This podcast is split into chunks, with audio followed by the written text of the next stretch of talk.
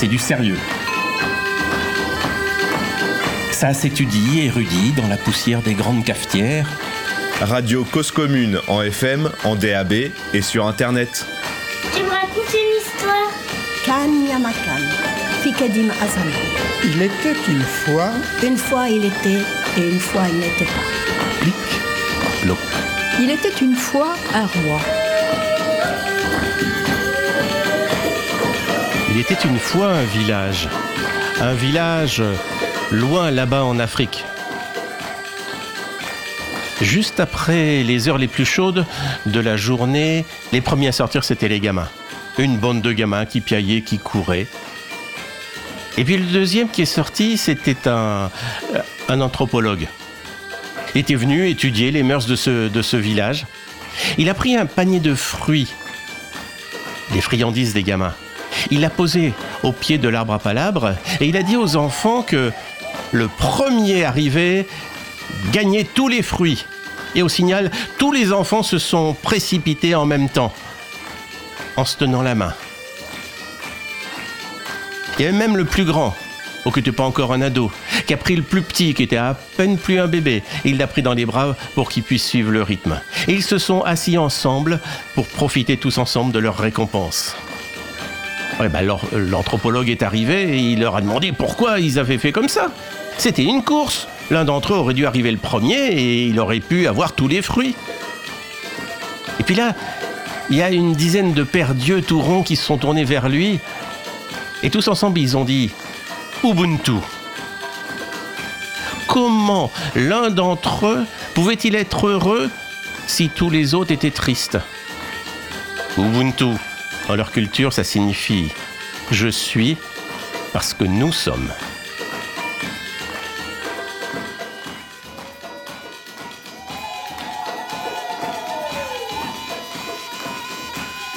Les contes, c'est du sérieux. Premier épisode. Ah, on est heureux et fiers d'être avec vous pour ce rendez-vous mensuel. Nous sommes le dimanche 5 mars 2023.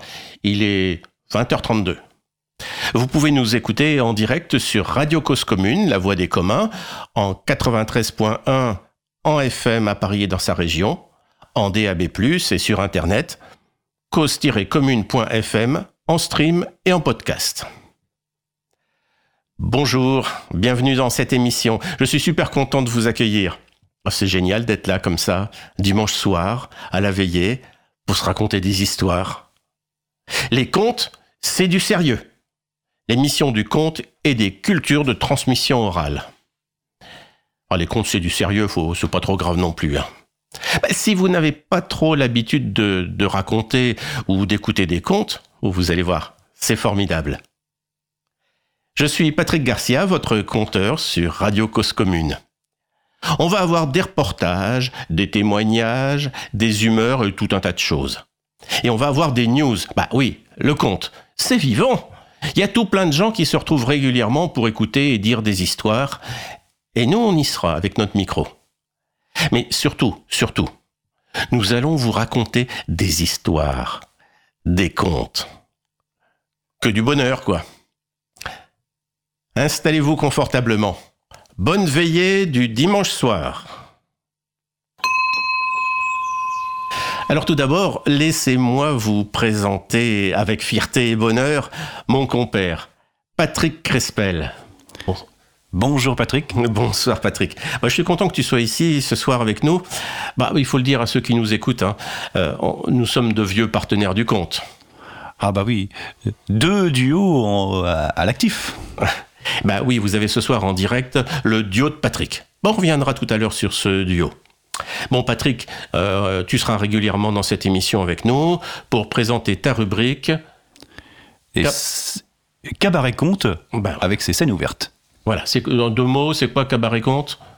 Bah, Cabaret Conte, c'est un site où il y a toute l'actualité du conte, euh, que ce soit spectacle ou, ou scène ouverte. Et tu envoies une newsletter? Euh, une fois par mois. Euh, bon, je suis souvent en retard, mais bon, ça c'est autre chose. Et, une fois par mois, euh, les scènes ouvertes de la place de Paris. Ok, bah à tout à l'heure pour euh, Cabaret Conte. On écoutera aussi Corinne Romassonov. Alors elle, elle n'est pas en studio aujourd'hui, mais elle nous a envoyé son reportage. Et la pièce de résistance de ce soir, ce sera notre comté à Patrick Crespel et à moi, le duo de Patrick, une comté d'une heure environ, un voyage joyeux, poétique, où le merveilleux n'est jamais bien loin. Radio Cause Commune 93.1 FM. À l'époque, les animaux parlaient encore. Les contes, c'est du sérieux.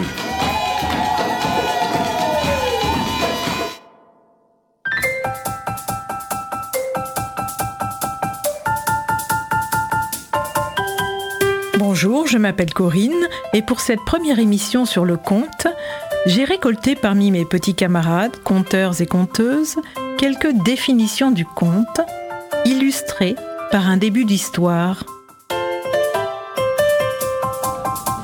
Il était une fois un homme qui avait sept garçons.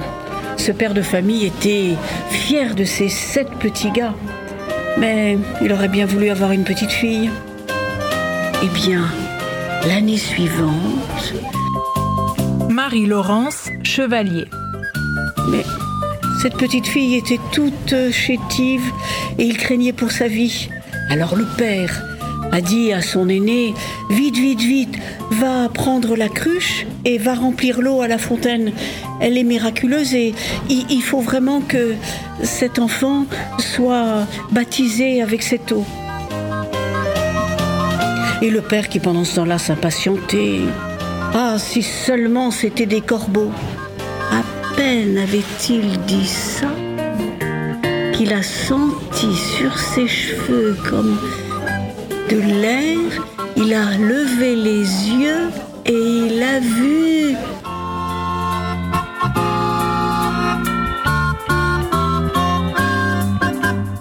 Et Marie-Laurent Chevalier, est-ce que tu as une définition du conte? Comme ça, juste sans réfléchir. Le conte, pour moi, c'est un chemin de vie.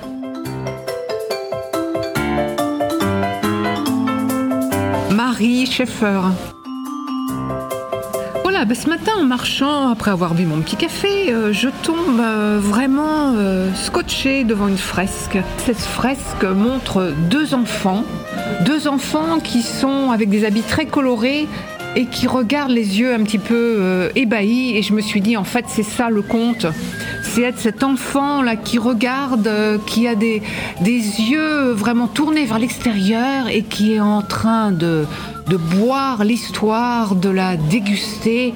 Et moi, bah, je me sens vraiment comme une enfant. En fait, euh, le conte, ça me met dans cette atmosphère-là. Et j'ai même l'impression, même si je suis habillée quelquefois avec des, des habits qui sont peut-être plus ternes, en fait, je suis comme ces enfants. Je suis toujours prête à être dans le conte, le conte de la vie, tout simplement.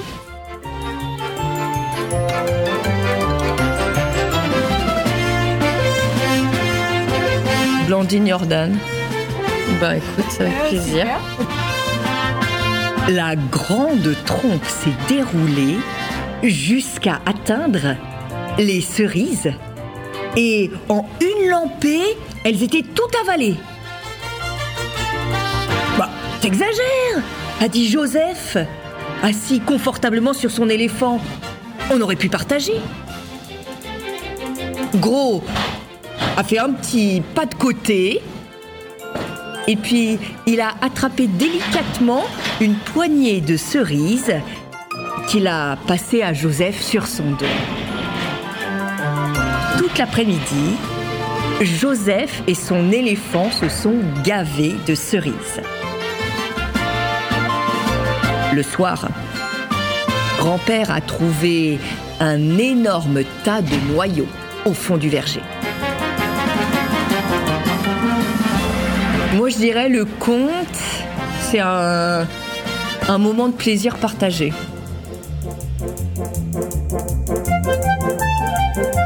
Jean Frischmann. C'est à toi. Il était une fois un meunier qui avait trois fils. Quand il mourut, il fit son héritage. Pour l'aîné, le moulin. Pour le cadet, les mules. Et pour le dernier, un chat. Mais à ce moment, le chat prit la parole et dit à son maître Maître, donnez-moi ce que je vous demande et je ferai votre fortune. Il me faudrait une paire de bottes de sept lieues, des habits, un chapeau et un sac. Avec tout ça, il partit. Alors pour moi, le conte, c'est quelque chose de très complexe, et surtout de très contradictoire.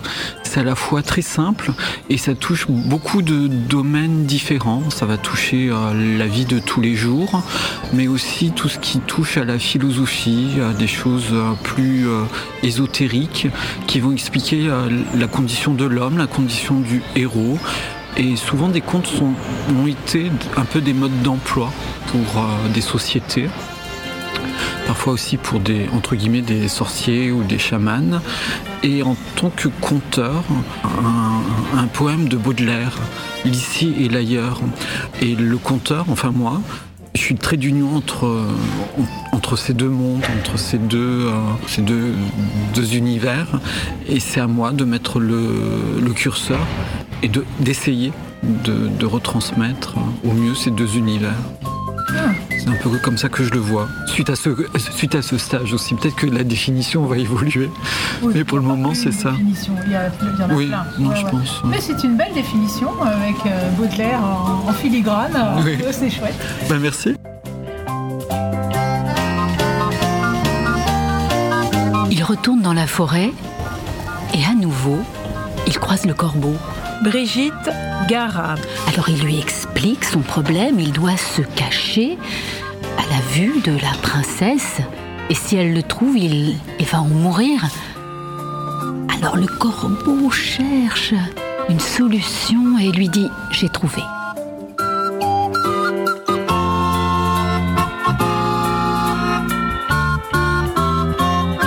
Pour finir, je vais vous donner une définition du conte, mais qui n'est pas de moi. Le conte est un miroir où chacun peut découvrir sa propre image. C'est de Amadou Ampateba. Bon, certains ne découvriront jamais leur image. Voici une petite histoire, très courte. Deux hommes se promènent dans le désert. L'un d'eux aperçoit quelque chose qui brille dans le sable. Il s'approche, il se penche, il ramasse l'objet. C'est un fragment de miroir, cassé. Il regarde la chose et dit Tiens, j'ai déjà vu cette tête-là quelque part. Son acolyte lui prend des mains, observe le fragment et dit Bah évidemment, c'est moi.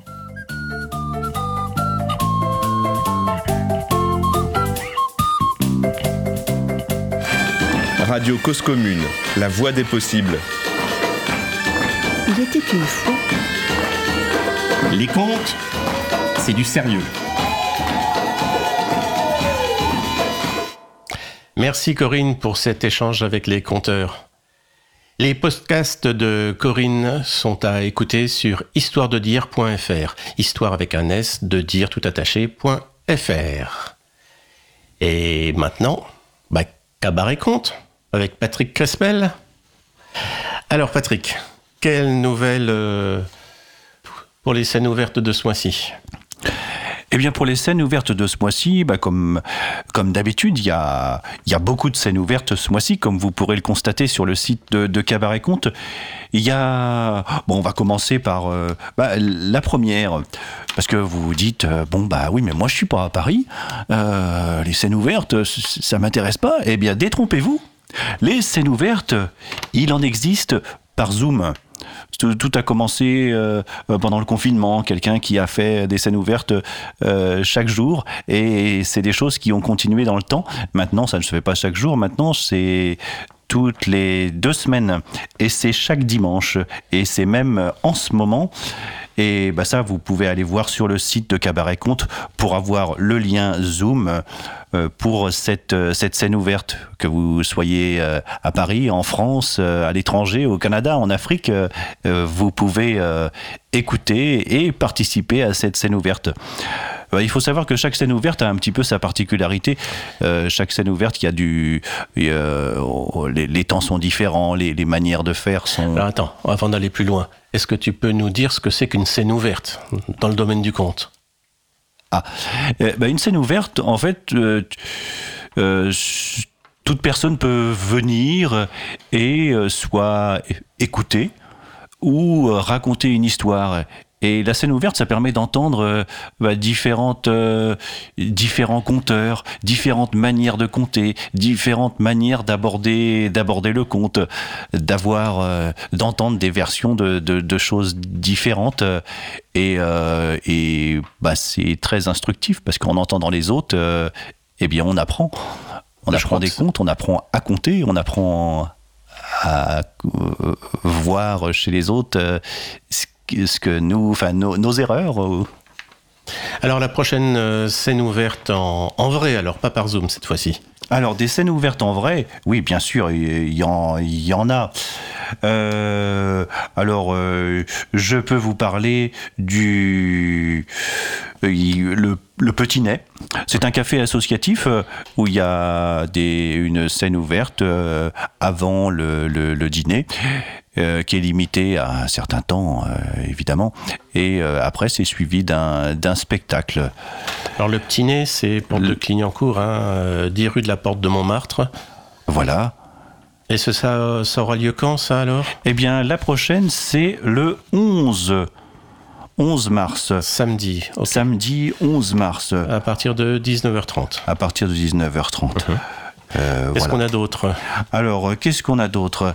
Alors, nous avons, nous avons ce mois-ci, euh, nous avons une scène ouverte qui a pas d'habitude, enfin, qui y a d'habitude, mais c'est une scène ouverte organisée par d'autres personnes, organisée par l'âge d'or, je crois, et ça se passe au Rigoletto. C'est une scène ouverte qui a lieu le lundi euh, 20 mars.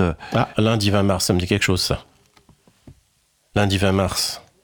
C'est la journée mondiale du conte. Eh oui, eh oui, parce qu'il y a une journée mondiale du conte. Voilà. Et le Rigoletto, c'est Porte des Lilas.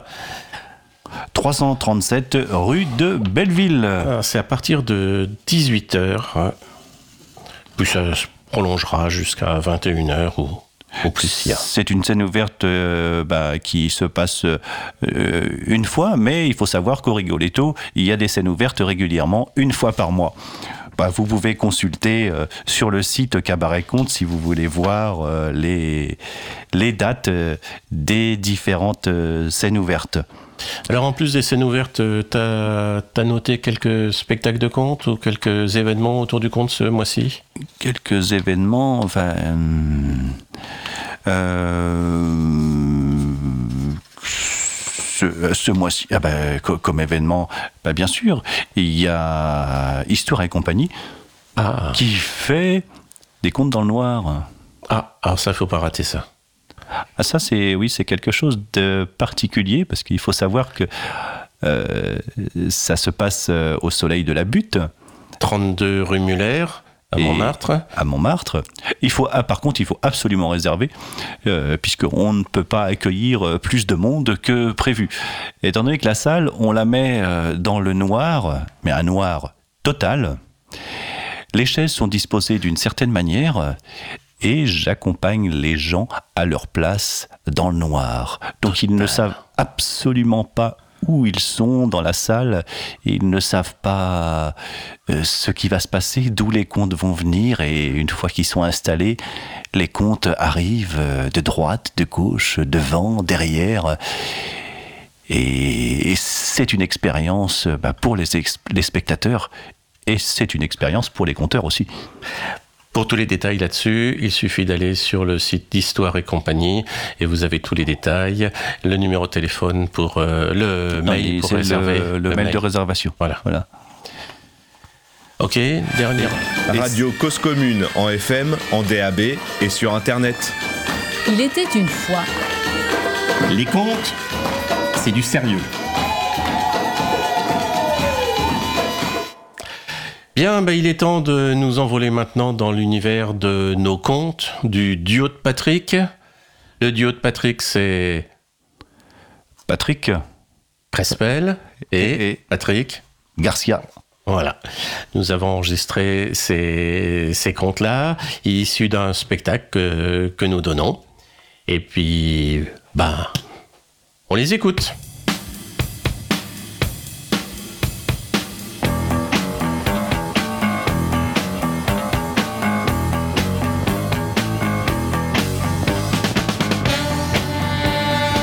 Cette nuit, j'ai eu une traversée de lutin sous le bonnet, fait que je me suis réveillé avec une grosse envie de raconter des histoires.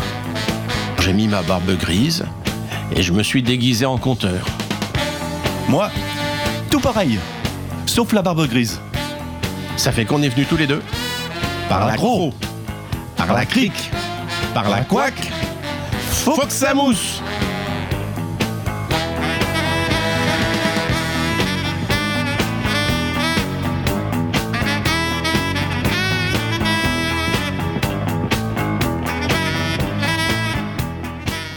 Il était une fois, dans une tribu, un homme, un homme vieux, un homme maigre et un homme surtout fatigué. Lui, son rôle dans cette tribu, depuis longtemps, c'était de ramasser le bois mort pour en faire des fagots. Dans la tribu, certains chassaient le mammouth, d'autres, euh, d'autres fauves. Lui, son rôle, c'était de ramener les fagots pour nourrir le feu. Ce jour-là, il était fatigué, il était courbé sur son bâton, son fagot lui lacérait les épaules. Et pour la première fois, il a posé son fagot à terre. Juste devant lui se présentait un tronc couché sur le sol. Il s'est assis. Puis, se prenant la tête dans les mains, il s'est dit Ah, je vieillis. Avant des fagots, des fagots comme toi, j'en aurais porté deux, voire trois même. Mais aujourd'hui, oh, aujourd'hui c'est dur. Et tout en pensant à tout ça, il entendait tout autour de lui euh, des bruits, des craquements de feuilles, ça bougeait. Quand il a relevé la tête et qu'il a regardé devant lui, son fagot était là, devant lui, il dansait, il bougeait. Des branches étaient sorties de sous son ventre, qui lui faisaient des pattes, et des branches étaient sorties de son corps, qui lui faisaient des bras. Hé, l'homme, si tu veux, on peut changer les rôles. Aujourd'hui, c'est moi qui t'emmène à ton village. T'as toujours fait ça toute ta vie. Allez, viens, monte. Et l'homme, un peu surpris de la proposition, est resté bouche bée. Et le fagot qui continuait à bouger, à danser, à attraper les bras de l'homme, et puis l'a posé sur son dos. L'homme s'est allongé sur le fagot, il a enlacé le fagot. Le fagot a pris le bâton de l'homme et est parti en cadence régulière sur le chemin en direction du village de l'homme. Et très vite, l'homme qui avait posé sa joue sur le fagot s'est endormi. Et le fagot, tout en marchant, s'est mis à réfléchir. Il s'est dit, mais après tout, mais qu'est-ce que je fais là? Mais pourquoi j'irais là-bas, vers son village, au village de l'homme? Mais non, après tout, aujourd'hui, c'est moi le maître, c'est moi qui décide. Et c'est à ce moment-là que le fagot a bifurqué sur la droite. Il est rentré dans la forêt. Et il a marché, à travers les branchages, à travers les broussailles, monter, descendre, les creux, les bosses, les fossés. Et tout d'un coup, cette irrégularité a réveillé l'homme. Il a levé la tête. Eh, dis, Fagot, c'est plus le chemin de mon village, là, maintenant. Ah oui, l'homme. J'ai changé d'avis. Maintenant, je vais vers mon village. Parce que mon village, tu vois, mon village, c'est la forêt. Je vais à la rencontre de mes amis, ma famille, mes ancêtres, mon père, mes frères et mes sœurs. Eh, Fagot, c'est pas ce qu'on avait convenu. Parce que moi, je dois être à mon village avant le coucher du soleil. Parce que la nuit, les fauves sortent. Et moi, j'ai peur des fauves. Pas toi, Fagot Mais non, moi, l'homme, j'ai pas peur des fauves. Moi, je vais te dire de quoi j'ai peur. Moi, j'ai peur du sort que tu me réserves. Parce que je sais parfaitement ce qui va se passer quand je vais arriver à ton village. Les quelques feuilles qui restent sur mon bois mort, tu vas les donner à tes chèvres. Tu vas me casser en morceaux et tu vas me donner à manger au feu. Et moi, tu vois, l'homme, c'est de ça que j'ai peur. Du feu. Et l'homme, sur le fagot, qu'est-ce que tu vas faire de moi? Tu, vas me brûler dans ton village? Hein, fagot, dis-moi ce que tu vas faire de moi. Mais non, l'homme, je vais pas te brûler. Pourquoi j'irais brûler mon village, ma famille, mes ancêtres? Ben non, moi ce que je vais faire de toi, après tout, je vais te laisser là, et puis les fauves feront ce qu'ils veulent de toi. Ah non, me laisse pas là, Fagot. Laisse-moi descendre. Et comme le fagot continuait toujours son chemin, l'homme a sauté du fagot, il a roulé boulet, et il s'est retrouvé assis sur un tronc qui était couché. À cet instant, le fagot a trébuché contre une branche, et il s'est retrouvé couché sur le sol. Et l'homme, la tête dans les mains. Ah, fagot, après tout. J'ai réfléchi, si tu veux. Fais ce que tu veux. Rentre chez toi. Je me débrouillerai sans toi. Eh, l'homme. Tu sais, moi aussi, j'ai réfléchi. Après tout, qu'est-ce que j'irais faire dans mon village? Dans l'état où je suis, je ne sers plus à rien dans mon village. Mes ancêtres, ma famille, la sève coule en eux. Moi, je ne suis plus que du bois sec. Alors si je peux te servir à quelque chose, si je peux être utile dans ton village, emmène-moi. Et l'homme a repris le fagot sur son dos. Il était beaucoup plus léger que tout à l'heure. L'homme a très vite retrouvé le chemin de son village. La nuit commençait à tomber. On entendait déjà au loin les fauves hurler. Quand il est arrivé dans la clairière, juste à côté de son village, il pouvait voir les cabanes et au milieu de la clairière, un feu qui crépitait. L'homme s'est arrêté. Et toujours son fagot sur le dos, il s'est retourné. Il a regardé le fagot. Dis, fagot, tu m'en veux pas Et le fagot n'a jamais répondu. Radio Cause Commune 93.1 FM. Il était une fois où il n'était pas. Les contes, c'est du sérieux. Dans ce temps-là, au pays, quand il y avait une noce, c'était une fête, une fête qui durait trois jours au moins. Trois jours à manger, à boire et à danser. Mais dans ce temps-là, attends, moi, je vous parle d'un temps où on n'avait pas d'automobile. Un temps où l'électricité n'avait même pas été inventée. En tout cas, elle n'était pas arrivée au pays. Non, en ce temps-là, si tu veux danser, il te faut un musicien. Et le musicien du coin, c'était le Toineau. Le Toineau maçon. Un violonneux hors pair.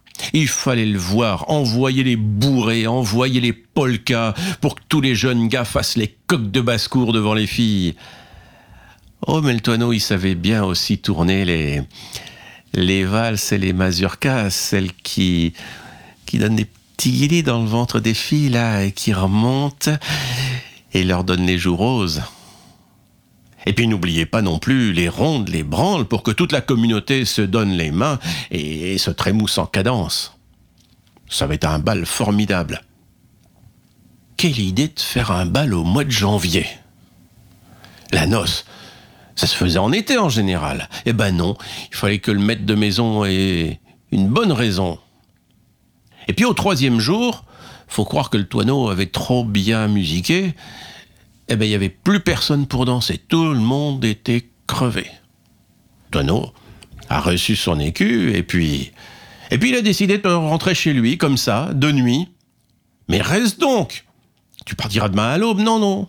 Il avait voulu se détendre, il avait voulu prendre un petit peu l'air. Il avait donc mis le chemin sous ses pieds, la neige fraîche crissée sous ses pas. Une petite lune montait à l'horizon. Dès qu'il a quitté le village, ah, qu'est-ce que ça lui faisait du bien, cette terre bien frais, vivifiant là. Il marchait allègrement. Il avait dans la tête, dans les yeux, les filles qui dansaient en soulevant leur cotillon, les gars qui applaudissaient. Et lui, s'il flottait des petits airs, ça faisait des petits nuages de vapeur devant lui, il aimait ça. Le chemin a fait le tour de la colline et il est arrivé, il est arrivé au petit bois de Saint-Leu. Et quand tu arrives sur le petit bois de Saint-Leu par ce côté-là, bah, ce que tu vois, c'est un bois de sapin. Une ombre sombre comme un mur se dressait devant lui. Là, avec un petit frisson, le toineau est pénétré dans le bois. Et là, l'atmosphère était différente. Sous ses pieds, c'était une moquette d'aiguilles de sapin qui amortissait tous ses pas. L'air était comme étouffant de l'odeur de la résine des sapins. Mais il y avait de la vie là-dedans. À droite, il y avait des... À gauche, des... Mais ce qui inquiétait plus le toineau, c'est qu'il avait l'impression d'être suivi. Il n'aurait pas su dire si c'était un bruit ou un souffle ou quoi. Et puis à mesure qu'il avançait, il allongeait le pas et il a senti monter en lui celle qui vous met les jambes de coton, qui vous noue l'estomac, qui vous fait battre le cœur plus vite. La peur. Oh, pour rien au monde, il n'aurait regardé derrière lui. Et de toute façon, ça aurait été peine perdue. Le chemin s'ouvrait à deux pas devant lui pour se refermer dans la nuit noire juste derrière. Bientôt, il y avait une clairière là, avec au milieu un vieil érable. Et derrière, c'était la forêt de feuillus. Quand il est arrivé sous le vieil érable, il a eu le courage de se retourner, et là il l'a vu. Une ombre noire, haute sur pattes, un museau pointu. Et dans un rayon de lune, il a vu s'allumer deux yeux jaunes. Toineau a murmuré Un loup. Comme il n'y avait personne pour l'entendre, ses paroles sont retombées, il a senti un frisson glacé parcourir tout son corps, et ça a été la panique. Il est parti en courant, au milieu du bois, oubliant le chemin, oubliant tout. Il courait, il courait, il courait, il n'est pas garde aux, branches qui lui fouettaient la figure, aux ronces qui lui déchiraient le pantalon. Il courait, il courait, il courait, et derrière, derrière le loup, trottinait, gentiment, à dix pas.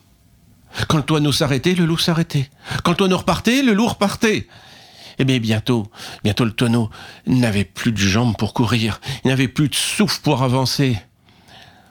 Qu'est-ce que je fiche là au milieu du bois, une nuit d'hiver comme ça, avec juste mon violon et ma besace Et en mettant la main dans sa besace, il a senti les victuailles qu'on lui avait données en quittant la noce.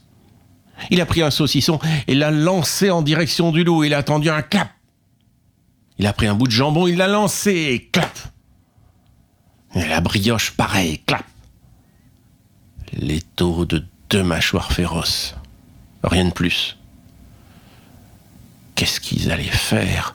Il a essayé de courir de nouveau, mais ses jambes ne répondaient plus. Il a avancé tout ce qu'il pouvait. Il avait du mal à marcher. Plus de souffle. Il s'est arrêté finalement, à bout de force. Oh, si au moins il avait un fusil, tiens, il t'aurait mis une balle entre les deux yeux, là. Mais pauvre idiot qu'il était, il n'avait même pas pris un bâton pour se défendre. Il avait qu'une besace vide et, et son violon. Ah oui, tiens, le violon. Toineau a été bien surpris lorsqu'il a tiré l'archer sur son violon, une note aiguë en est sortie et s'est trouvée comme amplifiée dans le silence de la forêt. Le loup aussi, il s'est assis, il a penché la tête, l'air de se demander ce qui allait arriver. Et le toineau a joué. Il a joué comme jamais il n'avait joué.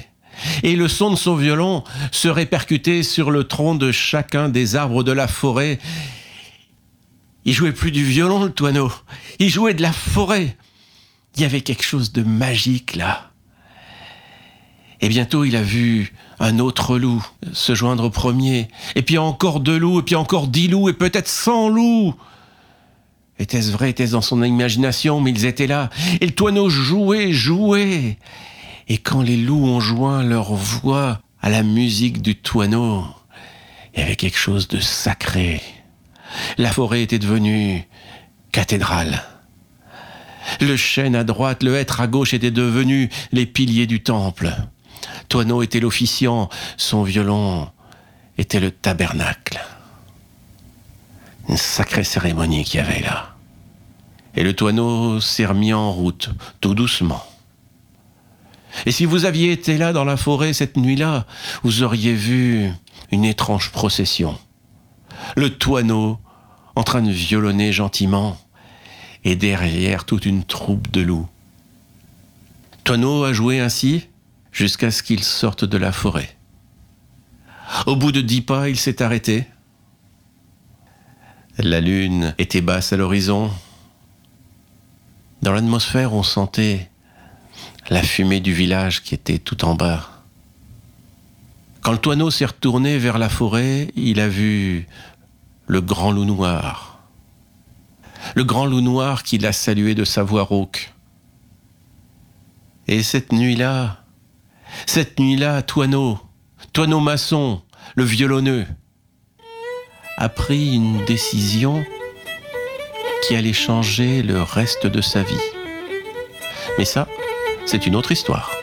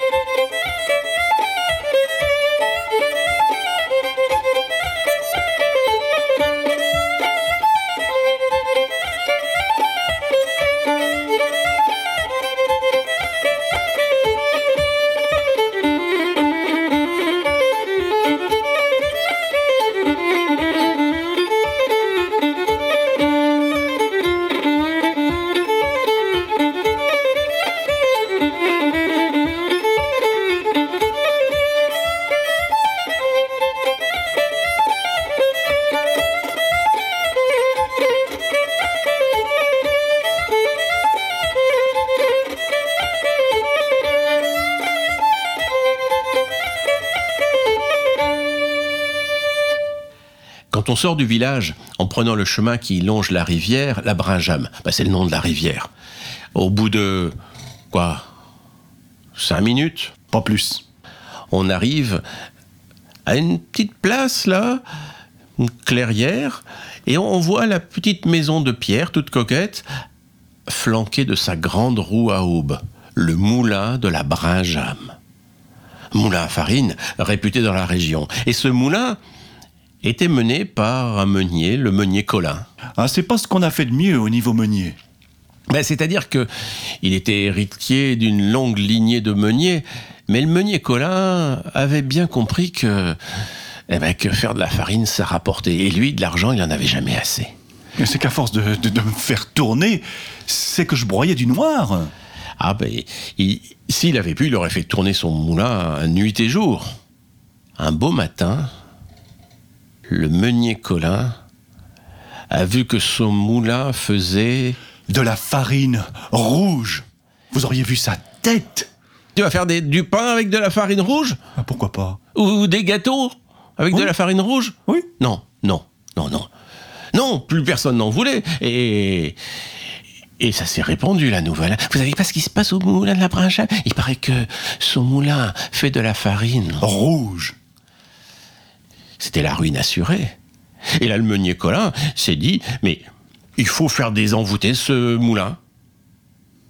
Il avait entendu parler, plusieurs années en arrière, d'un autre meunier en amont, où il y avait eu un problème. Et ce meunier-là avait fait venir un, un sourcier. Sourcier, sorcier, bon, tout ça c'est du pareil au même.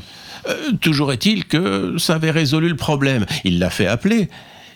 Et ce sourcier est arrivé chez lui. Il s'est saisi d'une hache en la prenant par le fer et a commencé à donner des grands coups sur la trémie, ce gros entonnoir en bois qui fait tomber le grain un à un dans les meules. Ah, mais c'est ce qui m'a fait mal. Et puis, mais moi, moi j'ai continué à faire de la farine rouge. Le meunier Colin, ça savait pas trop quoi faire. Et, et il s'est présenté chez lui un drôle d'énergumène. Ah oui, moi quand je l'ai vu arriver avec sa peau de bête sur la tête, j'ai tout de suite vu avec à qui j'avais affaire. Il s'est présenté comme euh, sorcier, patenté, désenvoûteur de renom, qui connaissait soi-disant son petit Albert, son grand Albert sur le bout des doigts, et il était prêt à apporter sa collaboration, moyennant un petit geste euh, sonnant et trébuchant. Oui, et chaque jour, le meunier Coulin essayait de remettre du blé et regardait, mais moi, mais je continuais à faire de la farine rouge. Mais c'est que ce gars-là, il est resté huit jours, huit jours nourri, logé, blanchi. Ah ben, le meunier Colin aurait passé sa fortune, toutes ses économies, à- avec cet escroc-là. Moi, j'étais bien content quand je l'ai vu partir entre deux gendarmes. il avait escroqué la moitié du département. Mais bon, un escroc en prison, ça faisait pas les affaires du meunier Colin parce que son moulin faisait toujours. De la farine rouge. Dans la famille du meunier Colin, ça faisait bien longtemps qu'on ne les avait jamais vus mettre un pied à l'église. Eh bien, ce soir-là, en catimini, le meunier Colin a été frappé à la porte du presbytère. Le curé l'a reçu, et le meunier Colin lui a expliqué que son moulin faisait de la farine rouge. Le curé est monté à sa bibliothèque et il est descendu avec euh, un manuel euh, d'exorcisme. Eh bien, le dimanche suivant, grand-messe d'exorcisme. Et après la grand-messe, tout le village, tout le canton était là. J'avais jamais vu autant de monde autour du moulin.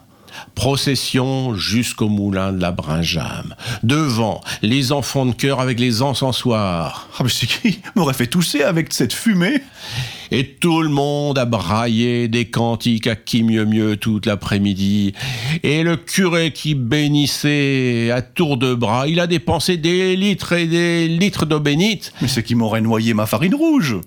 Mais le moulin faisait toujours de la farine rouge.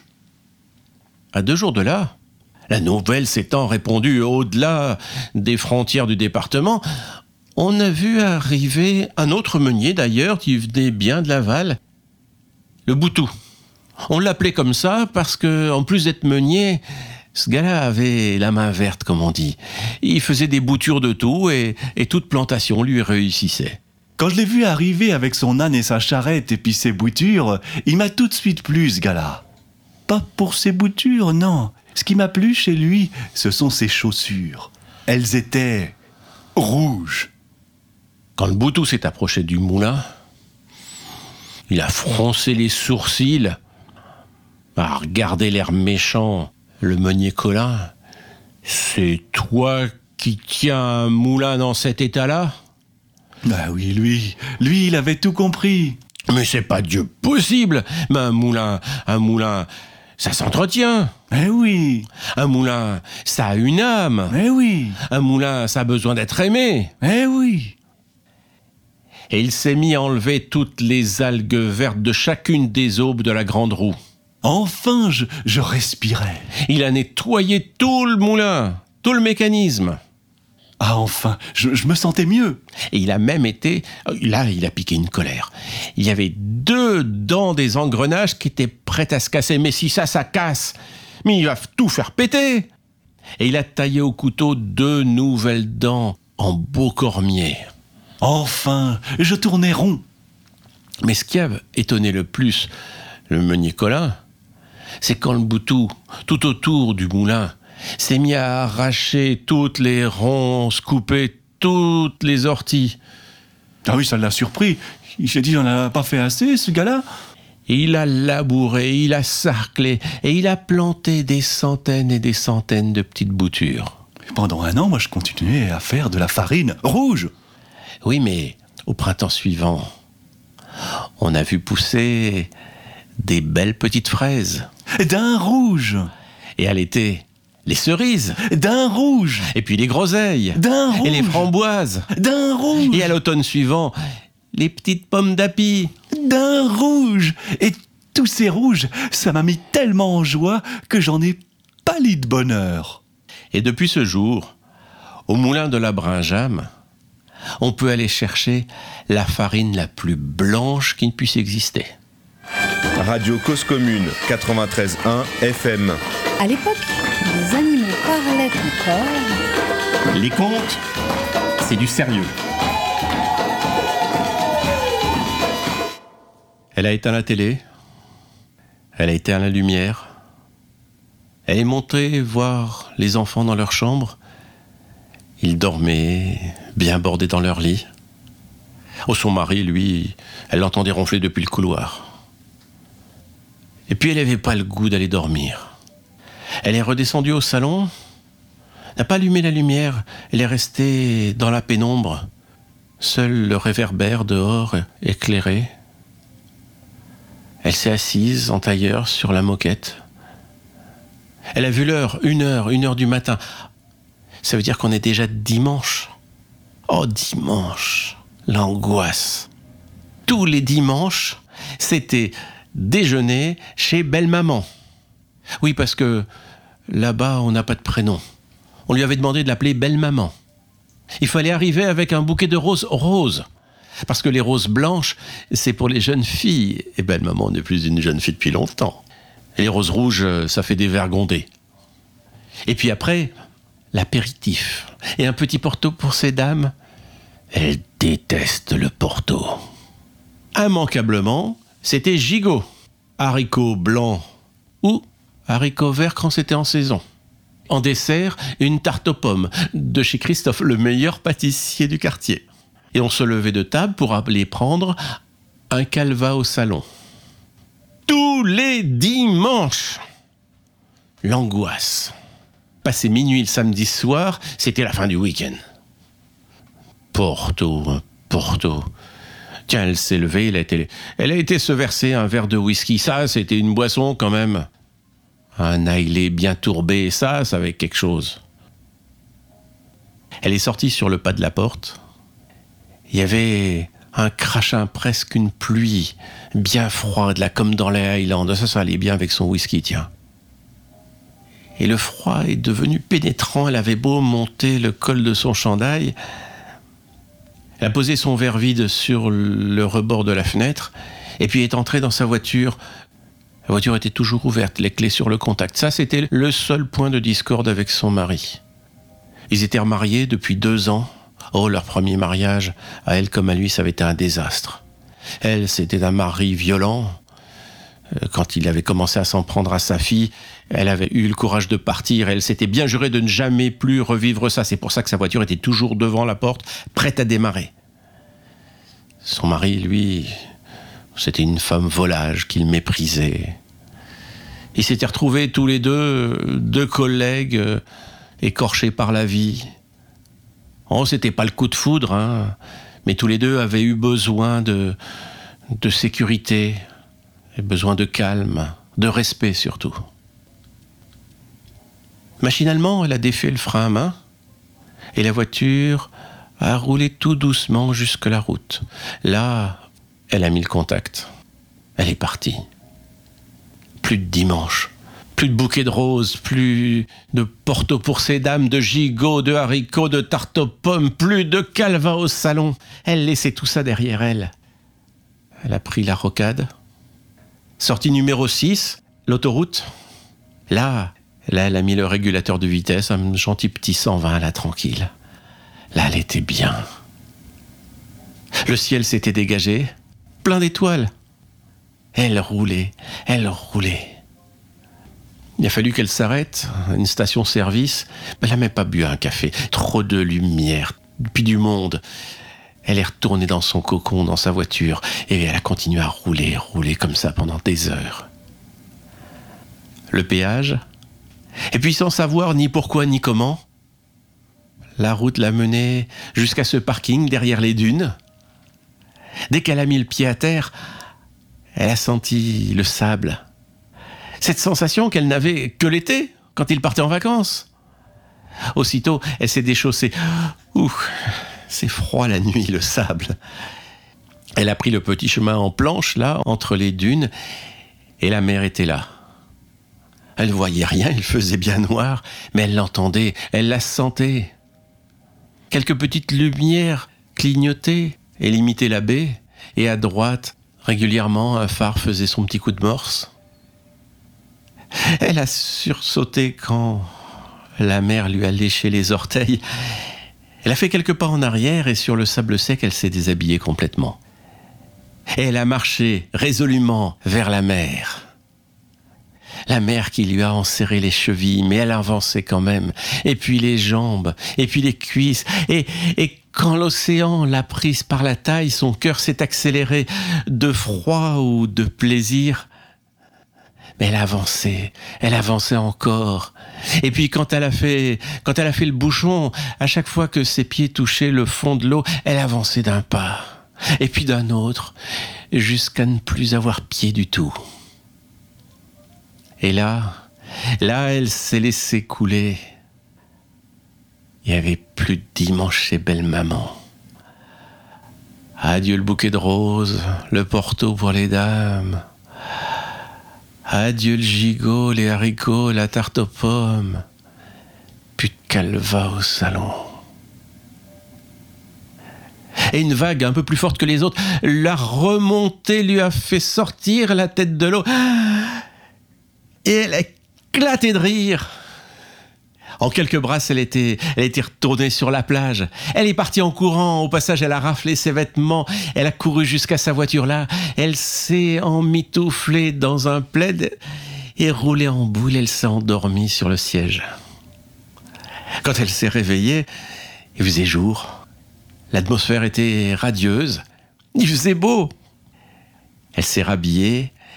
Elle a repris la route, le péage, l'autoroute. Elle était gaie, elle chantait au volant. Quand elle a quitté l'autoroute, elle s'est arrêtée chez le fleuriste et là, elle a pris un bouquet de tulipes de toutes les couleurs. Fini les roses roses. Quand elle est rentrée chez elle, par la fenêtre, elle a vu son mari, les enfants, attablés au petit déjeuner. Tiens, ben je t'ai pas entendu te lever. Ah oui, t'as une bonne idée, tiens. T'es passé chez le fleuriste. Ouah, des tulipes de toutes les couleurs. Ah ben ça, c'est une bonne initiative. Parce que tu sais, hein, ma mère avec ses roses roses, il en avait vraiment marre. Ben qu'est-ce que t'as fait à tes cheveux? T'es resplendissante, t'es radieuse là. Ouah, c'est à tomber amoureux là. Elle a tourné les talons pour aller se préparer. Et à mesure qu'elle montait les escaliers, des grains de sable tombaient de ses cheveux.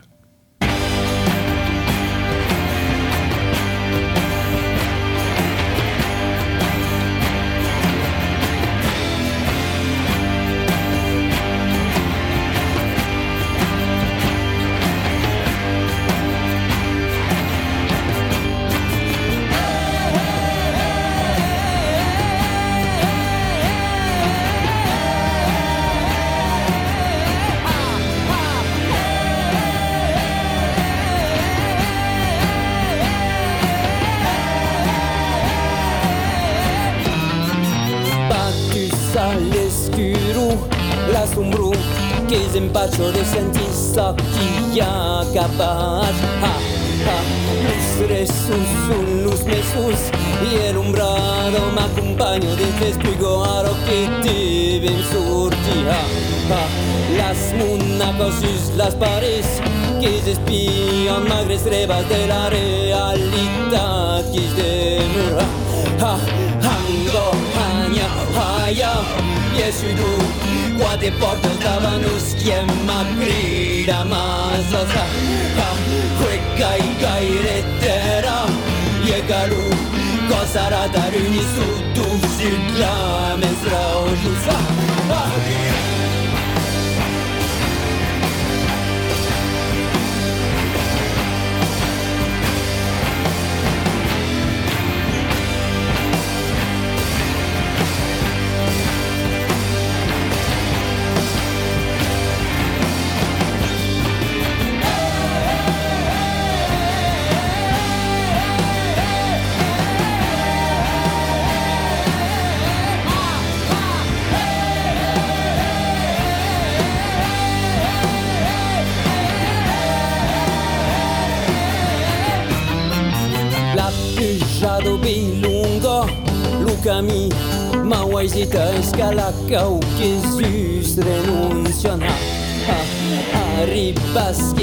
En haut. Hau besum Contemplar la luz que nos esquissa Puleu que apercebem Que em rendus la sombru Tu nos testa pregum ha ha Hango, hanya, haya Yesudu quadri portes de Venus i em crida massa sa ha hui kai kai re tera yetaru kosara taru ni su tu jukla men sra o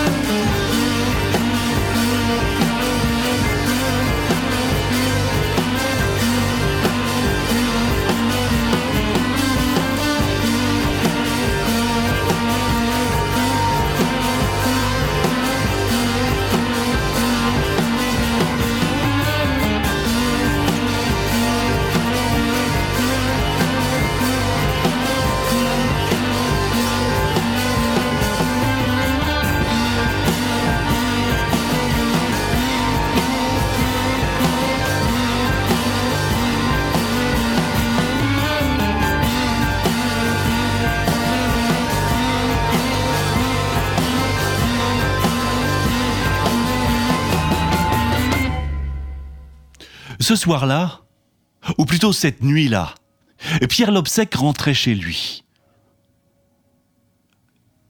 La nuit était glaciale. La pluie tombait, le vent soufflait. C'est là que Pierre Lobsec s'est souvenu de cette soirée. Eh oui, nous étions le 24 décembre 1883. Oui, Pierre Lobsec, lui, à Noël, c'était pas réveillon et compagnie, non.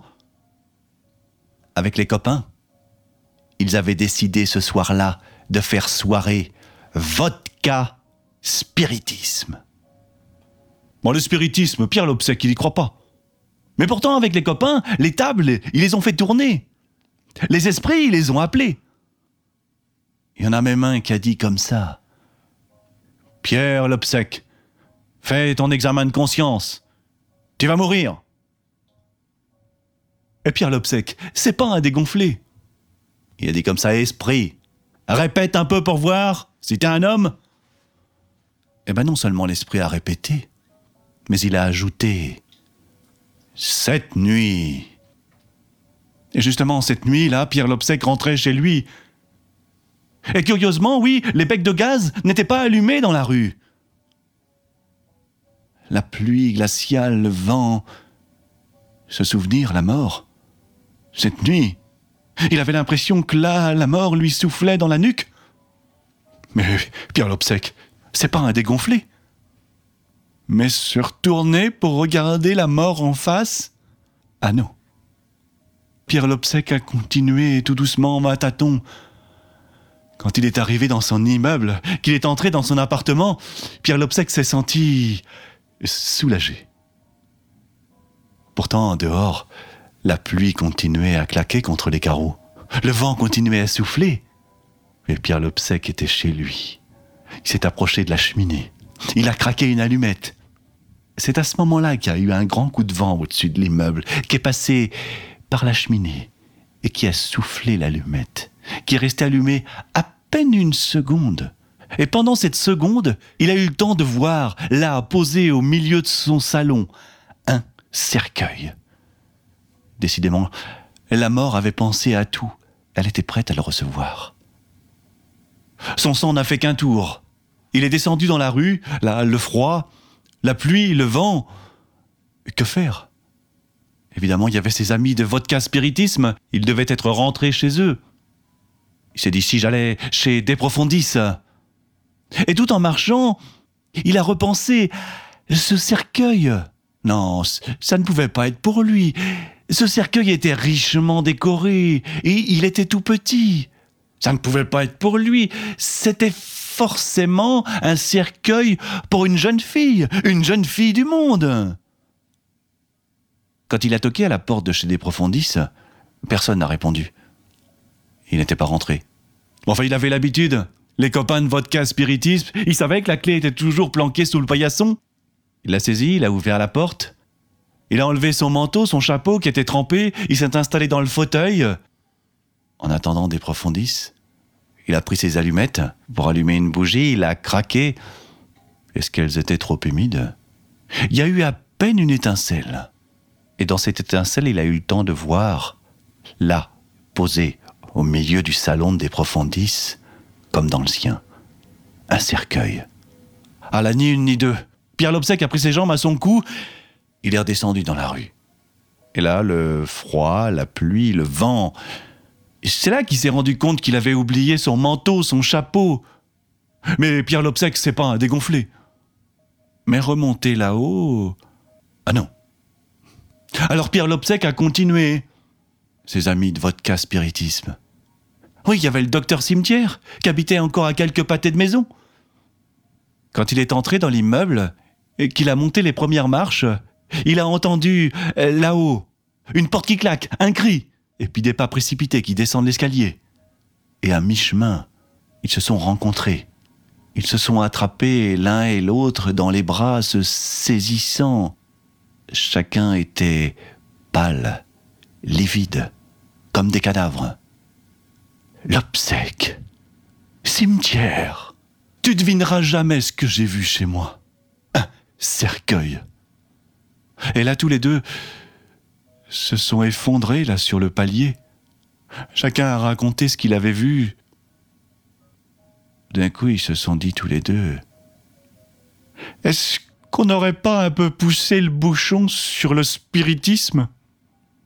Mais le froid les saisissant, ils se sont dit qu'il fallait trouver une solution. Et si on allait voir le concierge? C'est ce qu'ils ont fait, ils ont réveillé le concierge. Entre-temps, des profondis est arrivé. Lui aussi, il avait vu. On a expliqué au concierge, il n'a pas tout compris. Mais il a pris sa bougie, puis il est monté. Les trois copains l'ont suivi dans l'escalier. Le concierge a passé la porte de chez Cimetière, et les trois sont restés juste devant la porte. Avec la bougie, on voyait le cercueil là qui était au milieu du salon. Seulement il fallait savoir qu'est-ce qu'il y avait à l'intérieur? Le concierge ne s'est pas posé de questions. Il fallait ouvrir, il a ouvert. Et à l'intérieur, elle reposait là, au fond du cercueil. Il a saisi la feuille de papier. Le cimetière s'est approché, a arraché la feuille. Les deux copains étaient chacun sur une épaule. Il a déplié la feuille. Mon cher cimetière, comme tu l'as constaté, ce soir, je n'étais pas parmi vous comme prévu à la soirée vodka spiritisme. Comme tu le sais, les affaires ne vont pas très bien. Les huissiers seront là d'un jour à l'autre. Et tu sais que ma fortune consiste en mes cercueils, mes cercueils de luxe. C'est pourquoi j'en ai mis un chez toi. J'en ai mis chez quelques amis, Pierre Lobsec, des profondis. Mais rassure-toi, ça ne durera pas bien longtemps. Pas plus de huit jours. Le temps de me refaire. Et c'était signé Jean Mâchoire. On peut dire que les trois amis ont eu beaucoup de mal à se remettre. Surtout Pierre Lobsec. Ce qu'est devenu Jean Mâchoire? Oh, bah ses affaires de cercueil ont périclité. Mais enfin, grâce au cercueil qu'il avait disséminé à droite à gauche, ces cercueils de luxe, Jean Mâchoire a pu se refaire. Il a racheté un petit commerce totalement différent du premier. Un commerce de pompes funèbres marbrerie. Mais on peut dire que les affaires ne marchent pas très bien non plus. Depuis ce jour, Pierre Lobsec fait attention de toujours rentrer avant le coucher du soleil, de peur de retrouver au pied de son lit une pierre tombale. Radio Cause Commune en FM, en DAB et sur Internet. Il était une fois. Les contes, c'est du sérieux. Il y avait d'une fois un pays. Il y avait une fois un village. Et dans ce village, tout le monde avait une, deux, trois, cinq vaches. Des troupeaux de vaches. Un berger passait le matin, récupérait toutes les vaches du village et allait les faire paître là-haut sur l'alpage. Seulement un matin, le berger a perdu une vache. Mais pas n'importe quelle vache. L'unique vache de la veuve du village. Oui, celle qu'on appelait la sorcière. Le berger a envoyé ses chiens pour chercher la vache. Et, il a fini par la trouver. La vache se tenait tout près du précipice. Il s'est approché, et tout en s'approchant, la vache a pris peur, et elle est tombée. J'boum, j'boum, j'boum, j'boum. Et le berger est parti dans un rire, mais dans un rire inextinguible. Seulement quand il a raconté ça à la veuve, elle, elle ne riait pas du tout. Mais pas du tout. Elle lui a jeté un sort immédiatement. Oh, il n'a pas fait long feu. Une heure après, il était mort. Seulement les vaches, il fallait toujours les garder. Alors on a embauché un autre berger. Ça a duré à peine une journée, il est redescendu, et puis un autre, et puis un autre, Et ils ben se encore sont succédés comme ça. Et tous les bergers redescendaient, livides, verts de peur. La montagne était hantée. Seulement il y en a un, un petit peu plus courageux que les autres, qui, est allé voir le curé et qui a dit exactement ce qui se passait. Il a dit qu'il avait vu le berger fantôme qui remontait avec sa vache sur le dos jusqu'en haut de la montagne. Et une fois en haut de la montagne, ce fantôme de berger partait dans un rire démoniaque qui résonnait sur toute la montagne. Le curé a décidé de monter exorciser la montagne. Ils sont partis en procession, les enfants de cœur devant, le curé et derrière tout le village avec. Seulement quand chacun a vu ce qui se passait, tout le monde a pris peur. Et quand ils ont entendu le rire, ils sont partis en hurlant à leur tour. Il restait plus là-haut Que le curé Et le berger qui s'était caché Le curé. A parlementé avec le berger errant. Et le berger fantôme lui a dit qu'il accepterait de repartir que si on lui livrait celui qui l'avait dénoncé. Seulement, le berger, il n'était pas question qu'il se montre, alors il a envoyé une bique, une vieille bique. Une vieille chèvre qui est arrivée devant le berger fantôme et le berger fantôme l'a saisi par une corne. Il l'a saisi par une autre corne. Il l'a déchiré en deux. Et là, le berger fantôme, la vache fantôme, dans un petit nuage noir, se, Se sont sont, envolés. envolés. On les a plus jamais revus. Depuis, on n'a plus jamais entendu ces rires démoniaques dans la montagne. Et la semaine prochaine, quand vous serez dans la montagne, ne vous inquiétez pas, vous pourrez prendre leur monte-pente de la piste bleue sans aucun problème.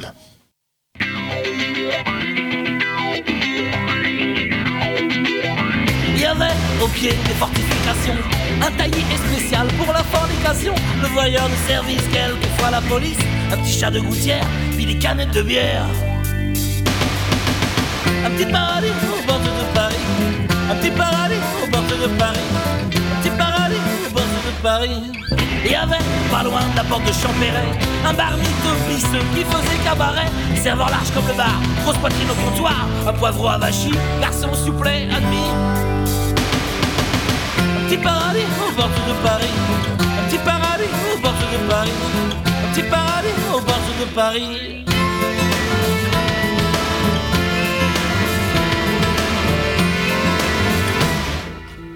Près de la ville quelque part, en banlieue rouge, y a un groupe de vieux russes, mais blancs pas rouges, remplis de vodka de bazar, ils attendent le tsar, et ils sortent les violons, puis les accordéons. Un petit paradis au bord de Paris, petit paradis au bord de Paris, un petit paradis au bord de Paris.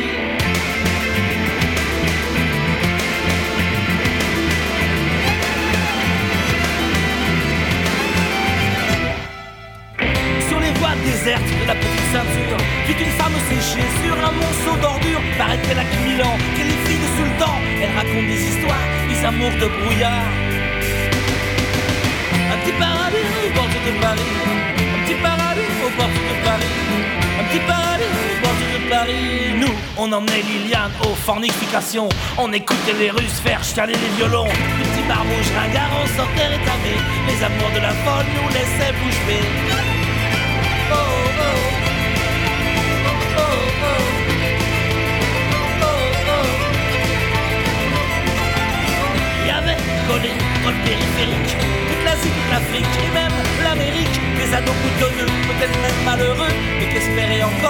accrochés au décor. Un petit paradis au bord de Paris, un petit paradis au bord de Paris, un petit paradis au bord de Paris. Par la croc, par la crique, par la couac, faut que ça mousse. Bon. Et bien après le reportage de Corinne, les news de Patrick Crespel, les contes du duo de Patrick. Bon, allez, on s'en fait un autre Bon, allez, on y va, c'est parti. Allez, installe-toi. Ah, pas trop près du mur, attention. Tu sais ce qui est arrivé au Jeannot Ah oui bah Jean. Jean, Jean. le. Ah bah, il, est, il, il habitait dans une petite maison, c'est pas de sa faute. Hein. Puis il a été bercé un peu trop près du mur et. Ouais, c'est pas le moment d'avoir un pet au casque. bah, bah, Marc, il il s'en est bien sorti. Hein. Oui, bah faut dire qu'à l'époque les mariages, il s'est, d'ailleurs, il, bah, il s'est marié. Bah Il faut oui, dire qu'à l'époque les mariages étaient arrangés. Oh là là, t'exagères un petit peu, non. Non, tu sais pas ce qui s'est passé l'autre jour. Il, il est sorti. Il a dit à sa femme en sortant Tu dis à personne où que je vais, je m'en vais faire des affaires. Ah bah oui, oui, c'est le jour où il est parti chez le maquignon. Oui, le marchand de chevaux. Et puis il a dit comme ça C'est comment il s'appelle Maître Martin. Il a dit comme ça Maître Martin, il me faut un poulain. Bah, c'était pourtant pas la saison des poulains. Euh, bah non, les poulains, c'est pas. au Mais que- mois de il a hein. sorti des écus. Ah bah oui, non, si tu montes de l'or à Maquignon, évidemment. Et attends, bouge pas de là. Et il est parti dans son jardin, il a cherché, fouiné, et il a trouvé une citrouille belle, bien grosse, bien Brillante. ronde, bien brillante, bien orange. Et il a dit, j'ai pas de poulain, mais j'ai un œuf de jument.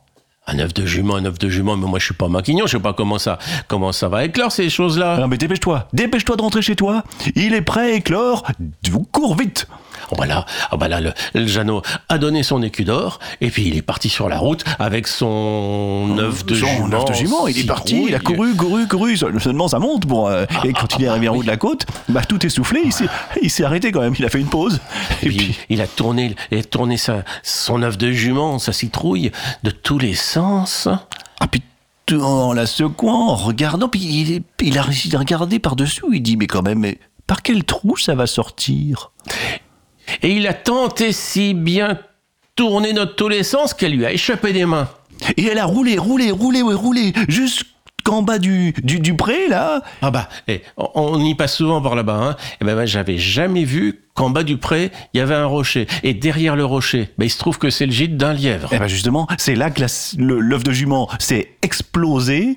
Et le lièvre a fait un bond, et puis il est parti en courant dans la pâture derrière. Ah, puis le Jeannot, il a dit, oh, ben il m'avait pas menti, le maquignon. Le, le poulain, il court vite, et il a de belles oreilles. Et, et- et le Jeannot, ben, est retourné voir Maître Martin. Il a dit, je veux le même. Oh bah oui, non, mais le même, le même, le même. euh, là, c'est pas la saison, je t'ai dit. Et il a sorti des écus. Oh bah oui, bah si tu montes des écus à un maquignon. Ouais, il dit, attends, bouge pas de là. Il est revenu dans son jardin, il a cherché, il a fouillé. Et puis, il en a trouvé une citrouille un, un peu moins grosse que la... la- un, peu, moins orange, un peu moins brillante. Et il l'a amené, il dit, voilà, ah, j'ai bien cet œuf de jument, mais seulement, il n'est pas prêt à éclore. Va falloir le couver. Mais comment on fait pour couver? Il savait pas, le Jeannot. Bah ça, c'est pas dur. Tu mets l'œuf de jument dans ton lit, tu te couches à côté, tu tires l'édredon, et puis voilà, ça va durer quoi? Trois jours, quatre jours, euh, une semaine maximum. Et puis, bah, l'œuf euh, va éclore le poulain va sortir. Et ben, Jeannot est, Mais rentré. attention, il y a une condition. Eh oui, il y a une condition. Bah attends, eh, ça je vous le dis, hein, euh, vous qui écoutez. Si un jour vous aviez à couver un œuf de jument, faites bien attention à ça. Pendant tout le temps de la couvaison, il ne faut rien dire. Rien. Et puis Jeannot bah, est parti, bah, tout doucement, il n'était pas question de la perdre une deuxième fois. Et il est arrivé dans la cour de la ferme, il a traversé la cour, traversé la cuisine. Là, devant sa femme, d'habitude, euh, il, causait toujours, il avait toujours des choses à dire. Là, rien. Il est monté dans la chambre. Il a ouvert le lit. A posé l'œuf de jument au milieu du lit. Il s'était allongé à côté. Et il a tiré la couette sous la barbe. Et là, rien. Ah, sa femme est montée. Il dit, mais qu'est-ce qui t'arrive? Mais c'est pas chrétien de se coucher comme ça à 3 heures de l'après-midi. T'es tidon malade? Lui, rien. Il y a même euh, bah, son fils qui est, qui est venu. Euh, Il a essayé de le raisonner. Rien. Le chien, le chien qui a même pas le droit de monter d'habitude Ah, dans la chien, il chambre. va pas dans la chambre. Lui, rien. Et puis tout ça s'est su dans le village. Ah bah, les rumeurs, hein, c'est comme ça. hein, ça fait le tour du village euh, plus vite qu'on y pense. Et tout le village a défilé dans la chambre. Il y en a qui ont essayé de le faire rire, d'autres qui ont essayé de le raisonner, d'autres qui lui ont raconté n'importe quoi. Et lui, rien. Et puis il y a le. Le Pierrot. Ce- Celui qui en pince un petit peu. Oui, c'est le Pierrot. celui qui en pince oh un là petit là. peu pour le- la, la, la femme de Jean. Bah, tout le monde est au courant, hein. enfin, sauf le Jean. Il a dit Attends, attends un peu, je vais te le faire parler, moi. Il s'est approché tout doucement de la femme de Jean. Il lui a passé la main dans les cheveux. Il lui a eh, caressé l'épaule. Et il lui a fait mine de, de lui faire un petit bisou dans le cou. Oh toi, oh toi, tu vas voir. Je, je- te foutrais un coup de pied dans le cul si j'étais pas en train de couver un œuf de. Eh ben, Eh ben, croyez-moi, croyez-moi pas, l'œuf de jument n'a jamais éclos. Et bien voilà qui conclut les histoires qu'on voulait vous raconter. Extrait du, du premier spectacle du, du duo de Patrick. Dis voir, Patrick, j'ai une question pour toi. Est-ce que tu comptes pour les enfants? Ah, les enfants, euh, bah, c'est c'est pas mon public, mais je, je compte plutôt pour un public euh, adulte. Bah, c'est comme on, m'a- posé la question il y a pas longtemps. euh, tu comptes en maternelle, dans les EHPAD. alors, qu'on comprenne bien. C'est génial qu'on puisse compter dans des lieux comme en prison, dans les hôpitaux, les choses comme ça. Ah, dans les écoles, c'est vraiment, euh, vraiment génial. Hein. Mais on a ça en commun, Patrick et moi, c'est que bah, les contes, c'est pour tout le monde. C'est pour tout le monde. Et c'est oui. Et nous, enfin oui, on raconte des, des histoires. euh, euh, bah, pas pour les enfants, justement. Pas toujours, ça nous arrive quand même de temps en temps. Bon, et puis, bah, à part de ça, notre, euh, notre actualité bah, tourne autour de, d'histoire et compagnie, quand même. Il faut bien qu'on en parle. Mm, oui, pas Histoire et compagnie. D'ailleurs, euh, bah, bientôt, il y a un salon du livre qui est organisé. euh, Bah, lundi en 8. Enfin, lundi, pas demain, mais lundi prochain. lundi 13. Lundi 13. Donc nous, euh, Histoire et compagnie, c'est un collectif de conteurs. On est, je crois, 23 conteuses, conteurs. Euh, une des activités principales, c'est deux fois par mois. Au Soleil de la Butte, oui, nous avons euh, bah, un des, des spectacles. En général, ça se fait par trimestre. Au début, ça commence par une scène ouverte. D'ailleurs, bah, la prochaine scène ouverte, ça tombe bien. La prochaine scène ouverte, c'est pas c'est pas le deuxième parce qu'il y a, y a Pâques. Euh, cette fois-ci, c'est le 3 avril euh, de Cabaret Conte et et donc chaque trimestre, euh, bah, il y a tous les compteurs d'histoire et compagnie qui font leur spectacle. On reçoit un compteur professionnel en général. Et à la fin, on termine par quelque chose de, collectif. Et il se trouve que ce mois-ci, ben, ce sont les contes dans le noir. Ah, à, à ne pas rater. Bah, pour tout ça, pour toute l'actualité d'Histoire et compagnie, euh, je vous conseille d'aller sur le site Histoire au pluriel et CIE compagnie. Vous faites ça sur un moteur de recherche et on, on tombe de suite, euh, on tombe dessus tout de suite. Euh, Vous allez sur le site Cabaret Conte et vous avez tout ça aussi et le reste.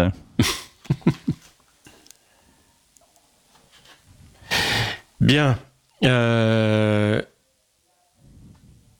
J'ai un petit trou, là. Euh... Un petit... Tu as un compte en, en plus, là, rapide, qui... qui te vient à l'esprit? Euh... Si, j'en ai un. J'en ai un. Un Nasreddin. Nasreddin, c'est c'est un bonhomme. On ne sait pas si ça a été inventé en Turquie, en Perse ou Un dans sage, le... un- un fou, C'est un- un fou, c'est un sage. Un jour, Nasreddin reçoit chez lui un ami. Et puis, bah, ils parlent tous les deux. Puis Nasreddin, fier de sa demeure, fait visiter sa maison. Arrivé à la, chambre à coucher, euh, l'ami fait remarquer à Nasreddin que sur sa table de nuit, il a un verre d'eau puis un autre verre. Ah, ben Nasreddin, il dit, tu sais, quand on est un homme d'un certain âge, la nuit, ben, on est obligé de se réveiller, quoi. Et puis, ben, j'ai un verre plein d'eau au cas où j'ai soif. Et, ah oui. et- et l'autre? L'autre, bah l'autre, il est vide. Ça, c'est quand je me réveille la nuit et que j'ai pas soif. Bah, c'est les Nasreddin. Ah oui. T'en as un Nasreddin Oh la vache. vient? Ah, ah bah non, c'est la vache. Enfin la vache. Déjà il faut expliquer ce que c'est qu'une vache parce que tout le monde ne sait pas ce que c'est qu'une vache. La, la vache en fait c'est pas compliqué, c'est c'est deux choses. En général, euh, soit c'est du lait, soit c'est de la bouse.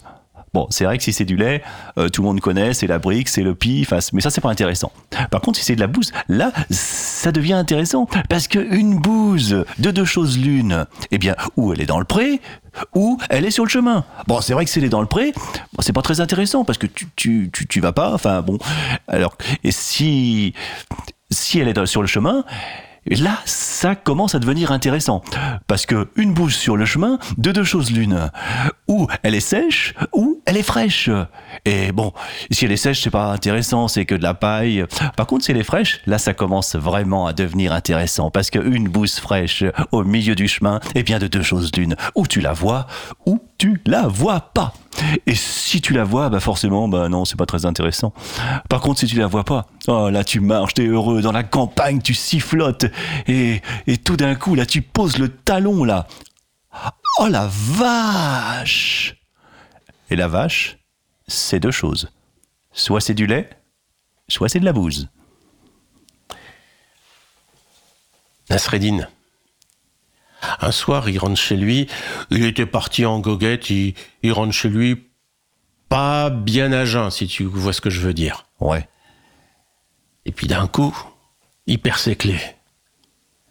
Il, perd- il perd ses clés et, et- et ben, il, il fait tout nuit. Alors il va sous le réverbère, il se met à chercher. Il se met à quatre pattes, et il y a un, un collègue qui arrive. là. Ben, Il dit, mais qu'est-ce que tu fais là? ben, je cherche mes clés, j'ai perdu mes clés. Bah, et, bah, tu les as perdus là? Ah bah non, mais il y a que là qu'il y a de la lumière. Bon, des Nasreddin, on pourrait passer le- la nuit à, à en raconter. Donc, pour, euh, pour résumer, qu'est-ce qu'il faut retenir dans, les, dans, ce qu'on, dans le programme qu'il y a de ce mois-ci? On, ré- on- on récapitule. Scène Euh, ouverte. Les scènes ouvertes. Donc les scènes ouvertes que vous pourrez retrouver sur le site de Cabaret Conte. Il y a une rubrique euh, scène ouverte.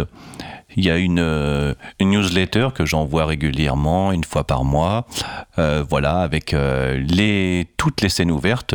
Et ce mois-ci, c'est vrai que si vous allez voir sur le site, il y en a un certain nombre. Donc si vous avez envie d'entendre des conteurs ou vous-même de raconter des histoires, une petite précision, hein, des contes, pas du slam, pas du, de la poésie. Oui, puis des, des contes que, que vous sortez avec, euh, avec votre cœur, pas de lecture, pas de Voilà, pas des, des, contes que, que vous donnez avec ce que vous êtes, vous. Alors le samedi 11, le petit nez, c'est à la porte de Clignancourt, 10 rue de la Porte Montmartre. Le qu'est-ce qu'on a d'autre? Euh, Le 20, le 20 euh, au Rigoletto. C'est au Rigoletto. 337 rue de Belleville, métro Porte des Lilas. Dans le cadre de la journée du mondial du conte. Voilà. Et le lendemain, le lendemain, euh, c'est la programmation classique de, enfin mensuelle Du Rigoletto.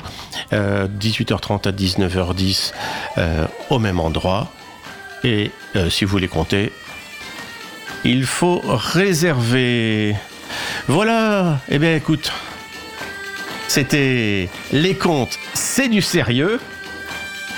Si vous souhaitez nous rencontrer, eh ben, nous serons le 13 mars, hein, lundi, euh, pas demain, mais la semaine prochaine, au Soleil de la Butte, au 32 rue Muller à Paris.